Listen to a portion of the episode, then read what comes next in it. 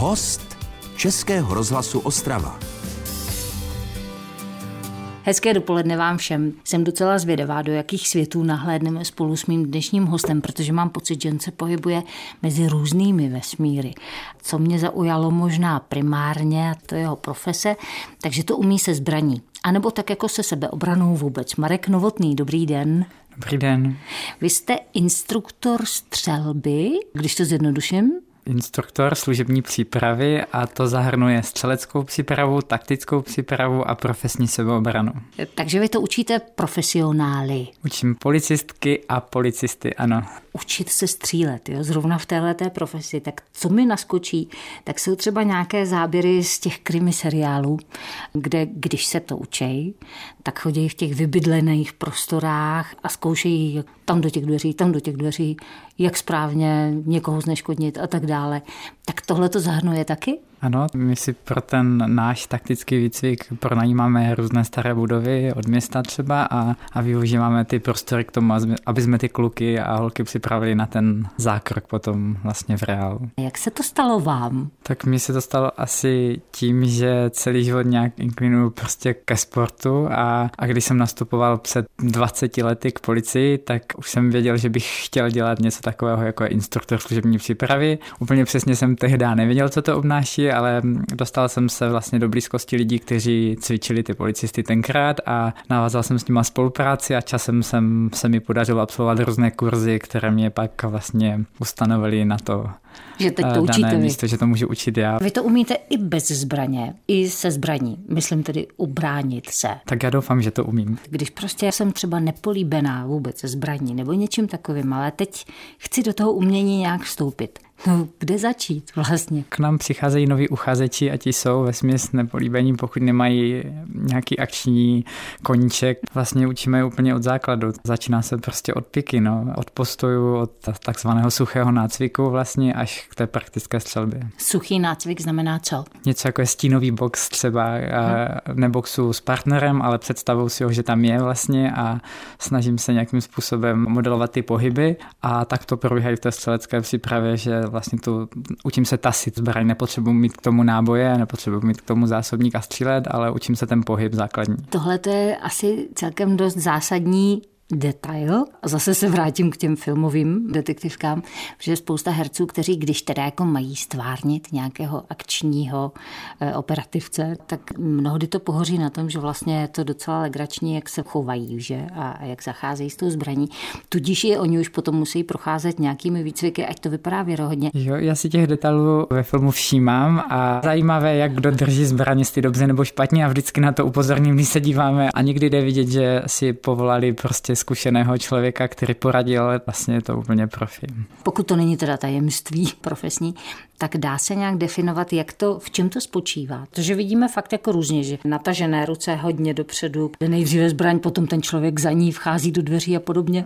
Tak nevím, jestli se dá přímo definovat, ale je to o tom každodenním tréninku a je to hrozně specifické vlastně. I ten postoj, i ten pohyb se zbraní, i ten vstup, to všechno má svoje nějaké kritéria a takže bych to nedokázal definovat. A asi bychom to potřebovali i vidět. Praktická ukázka nejlepší. Jak dlouho to děláte? Myslím tady jako instruktor? Asi 14 let. Jsou lidé, kteří mají, protože se říká, dá se to naučit, jo, ale že k tomu třeba někdo má opravdu lepší dispozice, nebo někdo opravdu je vyloženě netalentovaný a prostě nebude nikdy dobře vládnout tou zbraní. Jsou takový? Každý je originál, že jo? je to prostě individuální a je to hodně o tom tréninku. Ono se to dá vydřít, někdo je talent od přírody a někdo k nám přijde, prostě vezme to zbraně na stříl úplně neskutečně dobře, no a někdo se to učí delší dobu, ale tam nejde ani tak o tu střelbu samotnou, jako o ty praktické dovednosti. Vědomit si, že ta zbraň prostě může ublížit samozřejmě a to znamená, že musí mít nějakou manipulaci a tu manipulaci se můžou naučit všichni stejně. Vy musíte umět nastřílet na terč, to znamená fakt jako umět přesně střílet, potom se to děje v tom nějakém pohybu a tam člověk jako moc času na nějaké míření asi nemá, ne? Tak snažíme se o toho a zase ten trénink vlastně a ano, střelba za pohybu je specifická, není to nic, co by se nedalo naučit, je to prostě fakt určitá dovednost a když se na tom dělá nějakou chvilku, tak to určitě jde, no. Že nemůžeme si dovolit, když máme zákrok na ulici, aby to lítalo někde jinde. No, Musí to jít přesně tam, kam chceme a o to nám jde v tom výcviku. Dostal jste se někdy do situace, kdy jste opravdu v reálné nějaké konkrétní situace musel použít zbraň? Nemusel jsem ještě při žádném zákroku použít zbraň, vždycky to dopadlo dobře. Snad jenom jednou jsem použil varovný výstřel, ale zbraň proti pachateli jsem nikdy jako takovou nepoužil. No tak jsem ráda, že tady mám na to odborníka Marka Novotného, to je host Českého rozhlasu Ostrava. Český rozhlas Ostrava. Rádio vašeho kraje s Markem Novotným, instruktorem střelby a sebeobrany. Je to každopádně muž, který učí nastávající policisty těmto dovednostem. Tak to je host Českého rozhlasu Ostrava a spolu s ním se probíráme tím jeho řemeslem. Bavili jsme se o tom vlastně, že vůbec užití té zbraně, to je vlastně úplně ten nejkrajnější případ asi, že jo, nebo nejkrajnější možnost, ke které se člověk uchýlí. A já vlastně znám pár lidí, kteří se kolem tohoto řemesla pohybují, včetně nějakých špičkových kriminalistů a vlastně asi nikdo z nich ještě zbraň nepoužil. A mluví o tom tak jako, že k tomu je lépe, když nedojde. Tak ano, je to určitě ta lepší verze, ale té použití zbraně je spousta, třeba i v jiných případech, nemusí to být vždycky střelba že jo, na bytost, mm. ale může to být střelba třeba na vozidlo. Kluci dokážou vlastně díky tomu výcviku, je toho spousta, co musí zvažovat a musí se strašně rychle rozhodnout a když pak mají tu dovednost, kterou mají, tak jsou schopní, věří si prostě vystřelit i na ty eh, pneumatiky prostě toho jedoucího vozidla a udělat to tak, aby to dopadlo dobře, ten zákrok. Zejména když se to děje na veřejnosti, že jo, spousta lidí kolem, tak to je především to, co musí člověk brát nejvíce v úvahu. No a tak dneska je taková specifická doba i to, že se vás všichni natáčí vlastně, takže tam ten prostor pro chyby je prostě úplně minimální, v podstatě bych řekl nulový. To můžeme udělat jedině podle něčeho, a to znamená podle zákona. A ten zákon prostě musíme být nabiflovaný a musíme těch pár paragrafů, které určují ty pravidla toho, kdy použít tu zbraň, tak musíme umět prostě neskutečně dobře a víme, za jakých okolností to používáme. A na to rozhodnutí máte tu pikovteřinu třeba? Myslím si, že to jsou opravdu, že to jsou vteřiny vlastně, že ten člověk pak už jedná jako úplně instinktivně a vlastně správně, protože tomu předcházel nějaký trénink. Ta zbraň to je teda taková ta krajní možnost, o které si teď povídáme, ale vy to umíte tedy i bez té zbraně, tak je častější to, že někoho spacifikujete tedy tím bojovým uměním? Ano, tak ta praktická seobrana je specifická. Ti kluci nebo ty holky na té ulici mají ještě spoustu věcí na tom opasku, donucovací prostředky a s těma zejména se učí pracovat. Takže když už selže úplně všechno a nemělo by dojít ještě k použití té zbraně, tak pak teprve dochází, když se tohle všechno pokazí k tomu osobnímu vlastně kontaktu. My to nemáme postavené tak, že bychom bojovali na ulici jako hráči jeden proti jednomu, ale ta naše taktika je vlastně v tom, v té síle toho, že nás je víc a snažíme se to udělat ten zákrok tak, aby došlo co nejméně ke škodám. To jsou ty hmaty, chvaty té sebeobrany vlastně, když už teda dojde k tomu kontaktu, tak by to mělo být rychlé, bezpečné a tak, aby to přežili všichni. Ve zdraví. Ve zdraví, ano. Je to vášeň? Pro mě ano, protože já se tomu věnuji nejenom tomu výcviku těch lidí takhle u policie, ale věnuji se tomu vlastně celý svůj život. Zkoušel jsem různá bojová umění. Byl to takový můj vlastní sen a postup dostat se přes klasický kickbox tajském boxu a nakonec až k profesionálním zápasům vlastně MMA v kleci. To jste dělal nebo děláte? Už nedělám, už jenom učím. On i ten tajský box už vypadá hodně drsně. Vy se ukopete dost teda.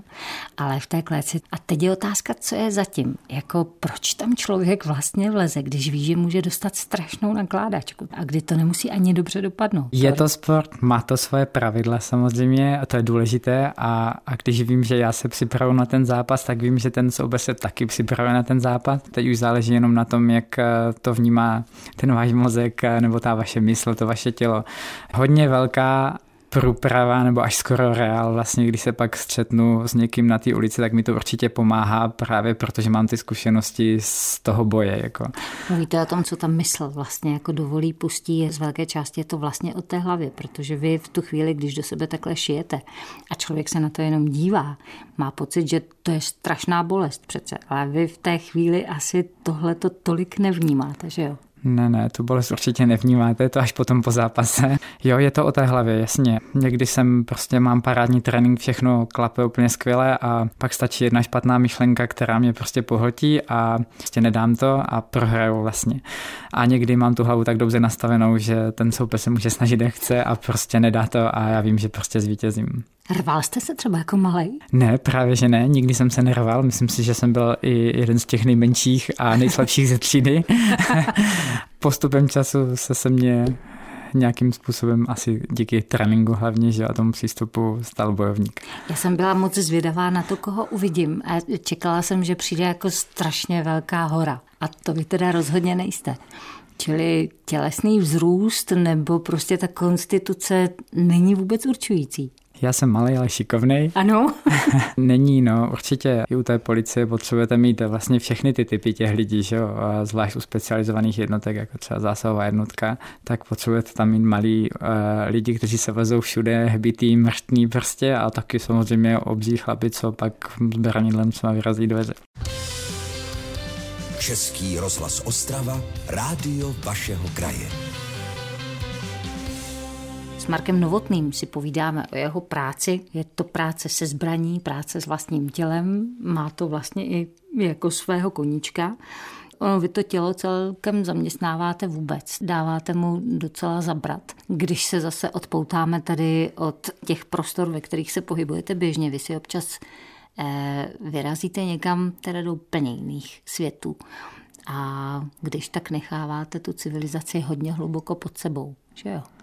Ano, tak určitě je to o tom, že když se ještě vrátím k té práci, tak eh, pro mě je to samozřejmě koníček, který mě umožňuje Eh, se připravit fyzicky líp než ostatní, aby jsme to samozřejmě mohli aplikovat a učit, tak bychom měli mít o nějaký level výš, jakoby, a to zahrnuje to celoživotní nějaký, nějakou práci na sobě samém. To jsem dělal už od malička, nechodil jsem na fotbal, dali mi do gymnastiky a byla to skvělá věc, ze které vycházím vlastně až do dneška a přes ty bojové sporty a vůbec přes běhání a celoroční takovou přípravu intenzivní fyzickou mám pak takovou výhodu v tom, že když odjedu do těch jiných oblastí a to jsou teda Himalaje a obří hory, tak mám tu fyzickou přípravu takhle už jako danou, že vlastně celoročně, že nad tím pak nemusím se myslet, jestli mi někde něco chybělo. Pak je třeba taková specifičtější příprava, že když vím, že polezu někde ledy, tak třeba odjedu do těch Tater nebo do Alp, kde se snažím najít nějakou stěnu, kde můžu potrénovat výstup v ledu nebo na ledové stěně a jsem připravený vlastně. Snažím se lozit na ty největší velikány, které tady na zemi máme, to znamená na osmitisícovky. V roce 2009 mě kamarád Miloš Palecký vzal na jednu z těch expedic a, a já jsem vlastně vůbec tenkrát nevěděl, jakože do čeho to vlastně jdu.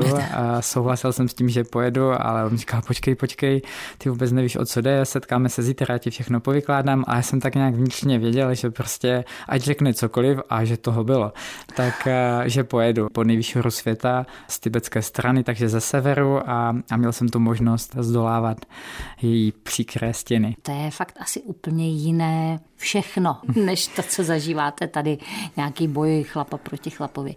Tam je to o čem teda v těch horách? Je to takové sebemrskačství svým způsobem. Zrovna tenhle specifický sport je jako těžký v tom, že vlastně je to strašná dřina, strašný nepohodlí, když už jste tam teda. A vlastně to od té schopnosti snášet eh, to nepohodlí, ale zase za tu cenu vidět něco tak neskutečně krásného a nepopsatelně prostě monstrozního a vůbec vám to dává prostě takovou energii a, a vůbec nadhled jakoby nad všechno, co pak, když se tady vrátím, tak mám úplně jinak nastavenou to mysl teda, protože jsem vlastně zažil něco, co jako málo lidí zažije. Když to chcete zprostředkovat někomu, tak já nevím, co tam člověk slyší, nebo cítí, nebo co se odehraje, když teda spočinete na tom vrcholu. K tomu vrcholu vede samozřejmě dlouhá cesta Rozumím. a na té cestě já se teda většinou, ne vždycky, ale částečně, nebo tak půl na půl bych řekl, účastní těch expedic jakoby sám, takže lezu solo. A velice často se ocitám v extrémní nadmořské výšce, jako je třeba 7300 metrů, plácnu jenom a teď tam musím prostě bivakovat, takže to znamená, že si tam vykopu někde nějakou plošinu, kde se mi podaří umístit ten můj malinký stan, tam zalezu a teď tam musím sečkat tu noc, abych to zvládl ten další výstup bez toho to prostě nejde, říká se tomu aklimatizace. Mm. No a teď, když jsem tam sám se sebou tolik hodin, tak je to takový koncert různých nálad, prostě jednou jako se směju, když si na něco hezkého vzpomenu, po druhé skoro brčím, když eh, přijdou špatné myšlenky úplně, které se snažím zahnat, prostě, že už třeba neuvidím lidi, kteří mám rád, nebo tak, že se něco může stát. A to všechno se tam děje jako zaraz a děje se to několik hodin a vy jste uprostřed toho dění vlastně, nebo jste součástí. Takže někdy jsem v takovém stavu, že slyším, že mi někdo klepe na stan a já řeknu dále, jo, tak pak se tomu samozřejmě zasměju, že jsem řekl dále a že vůbec existuje něco, co klepe na stan, byť to bylo třeba způsobeno tím, že mi kapalo z obrovského kusu ledu nade mnou z krápníku tak voda v takovém monotonním tónu a za těch pár hodin už jsem byl tak zblbej, že jsem prostě musel říct dále a že jsem si vsugeroval, že tam ti lidi jsou, protože jsem strašně chtěl, aby tam někdo přišel, abych tam sám nebyl. A takhle to prostě postupuje. A co se děje na vrcholu, tam nahoře je to pro mě teda, každý to popisuje jinak, si myslím, těch horolezců. Někdo říká, že tam nezažívá žádný pocit, žádný štěstí nebo něco takového. Tak mě, když se podaří vlézt nahoru a podařilo se mi to teda pětkrát, což wow. bylo jako fantastický, tak uh, jste se ptala, co tam slyšíme a já bych řekl, že tam je absolutní ticho a to je neuvěřitelné. Jako. Na té jedné osmitisícovce, bylo to v Pakistánu v roce 2013, jsem vylezl na osmitisícovku Gašebrum 1 a strávil jsem na vrcholu hodinu a půl vlastně a bylo tak dobrý počasí, že prostě jsem mohl, že jsem si mohl sundat i rukavice, že nefoukalo, že bylo bezvětří a že jsem měl celý svět na dlaní, vlastně vidíte pomalu, jak se zakulacuje země, což je úplně neuvěřitelný pohled. Český rozhlas Ostrava, rádio vašeho kraje. Úplně jiném světě se ocitáme s Markem Novotným. To je dnes host Českého rozhlasu Ostrava, instruktor střelby a sebeobrany, učí policisty. Pak čas od času potřebuje někam vyrazit, někam hodně vysoko. Jak dlouho lezete? Myslím, že jsem začal lezit v tom roce 2009. To byla první expedice, tu přípravu jsem zahájil teda dřív a to mi hodně změnilo život, protože jsem tomu podřídil úplně všechno, prostě všechno. Vy tam odjedete vlastně do základního tábora, který je někde ve výšce okolo pěti tisíc. To se nedá nikde natrénovat. Buď zjistíte až tam, že to vaše tělo to dává, anebo taky nedává a už prostě pokaždé, když tam přijedete, je to jiné. Nikdo zatím nedokázal říct, proč toho horolezce jednou ta výšková nemoc postihne a po druhé prostě ne. Mám tady kamarády, co vylezli 4, 5, 8 tisícovek a už další nikdy ne, protože vždycky, když se tam vrátili, tak se jim vrátila i ta výšková nemoc. Když tam člověk onemocní, to tělo nemá šanci se jakoby uzdravit. To taková zkušenost. Chtěl jsem odejít samozřejmě po svých, nešlo to prostě, už to fakt nešlo. Jak Takže z těch pěti tisíc metrů mě musel teda stáhnout vrtulník i mého kamaráda. Jak jsem onemocněl, ani nevím, prostě jsem měl jenom horečku a, a pak už jsem byl jenom slabší a slabší a v té výšce to tělo hrozně chřadne, protože my tam máme kredit na život kolem třech měsíců, asi v té výšce. A proto ta expedice v podstatě nemůže být delší. My jsme tam zhruba ten měsíc a půl až dva a po těch dvou měsících zase odjíždíme. Jsme neřekli, že teda při mých výpravách nepoužívám podporu umělého kyslíku, to je úplně jiný sport. Snažím se lozit bez a samozřejmě bez pomoci výškových šerpů. Když někdy, když jsem v nějaké komerční expedici, tak to tak úplně nejde, protože ti šerpové jsou skvělí a třeba vybudou nějaký tábor. Je to fakt hodně specifické, ta aklimatizace a připravil se na ten den D, kdy se mělo podle předpovědi vytvořit takzvané okno v počasí a já to okno se snažím trefit vlastně a když ho netrefím, tak mám smůlu. Někdy okno nepřijde a mají smůlu všichni. Mm-hmm. Tři měsíce kredit na život? To no, zní to strašně. Nedá se jakoby trvale žít v té výšce. Ti lidé, co žijou v nadmořské výšce okolo těch 3600 metrů a maličko výš, tak se dožívají hrozně nízkého věku. No. To mě vůbec nenapadlo, že to sebou nese vlastně ještě takovouhle okolnost. Říkal jste podřídit tomu úplně všechno. Co to je? Oddal jsem se tomu. Trénoval jsem prostě i tu specifičnost, jakože jsem předtím nikdy nelozil v ledu, tak najednou jsem měl kamarády, jako je Libor Ruher, Tomáš Petřeček, oni mě učili v Tatrách a je to vydřené, no, prostě ta dovednost, ale taky se vám to musí neskutečně líbit. Oni se často ptají, proč tam lezeme, že jsme blázni a tak a hm, prostě nás to baví, to je asi to první a, a to druhé, to se nedá popsat slovy. Vy asi budete na sebe teda velice přísnej, tak dáte si třeba pivo? Já bohužel ne. pivo nepiju, nechutná mi. A mý přátelé to o mě vědí a tak mi ho ani už jako nenutí. A alkohol tak nějak nula? si zvykli, že alkohol nula, no. Máte neřest nějakou? Že myslím, že spousta jako každý. To by mě nějaká fakt zajímala. A smím se zeptat, je to osobní otázka, teda máte rodinu? Ano, mám. Ti lidi na vás myslí, když jste tam, podporují vás a musím říct, že když jste tam teda, tak eh, tu podporu vnímáte úplně neskutečným způsobem. Je to to mystično vlastně takové, že nejsem třeba schopný, já nevím, si tady sednout a modlit se tady, ale tam jsem schopný tu modlitbu vytvořit prostě a věřit v něco víc, než prostě tady v tom běžném životě. To je hrozně zvláštní pro mě, to jsou pro mě dva různé světy teda hrozně zajímavý a tu podporu cítí ten člověk. Prostě nevím, jak to říct, ale cítí to a je to strašně krásný a oni zase tady určitě mají i strach, ale je to o tom, tak jak já tam překonávám určitě pohodlí, tak oni ho překonávají tady. Vy jste mluvil o tom, že když se vrátíte sem, tak že najednou máte jinak přerovnáno v hlavě. Když mluvíte teď tady o tom, že tam jste schopen jiného zážitku nebo jiného projevu, dokonce se umíte pomodlit, je něco od tamtud teda přenositelné sem dolů, aby to tu zůstalo nějakou chvilku, aby si to člověk v sobě zachoval, anebo ta současnost a tady to, v čem žijeme, to nakonec zase převálcuje? No ne úplně, nepřeválcuje. Já myslím, že v nás vždycky něco zůstane a jako hodně. Teďka, když se vracíte zpátky, tak zase vytasíte zbraní, když půjdete do práce a budete zase učit další policisty. Ten výcvik dneska už proběhl a mi nadřízení vědí, že, že jsem tady, tady, že jsem tady, jasně, a, a jsou neskutečně vstřícní k tomu, co já jsem si teda vybral v životě.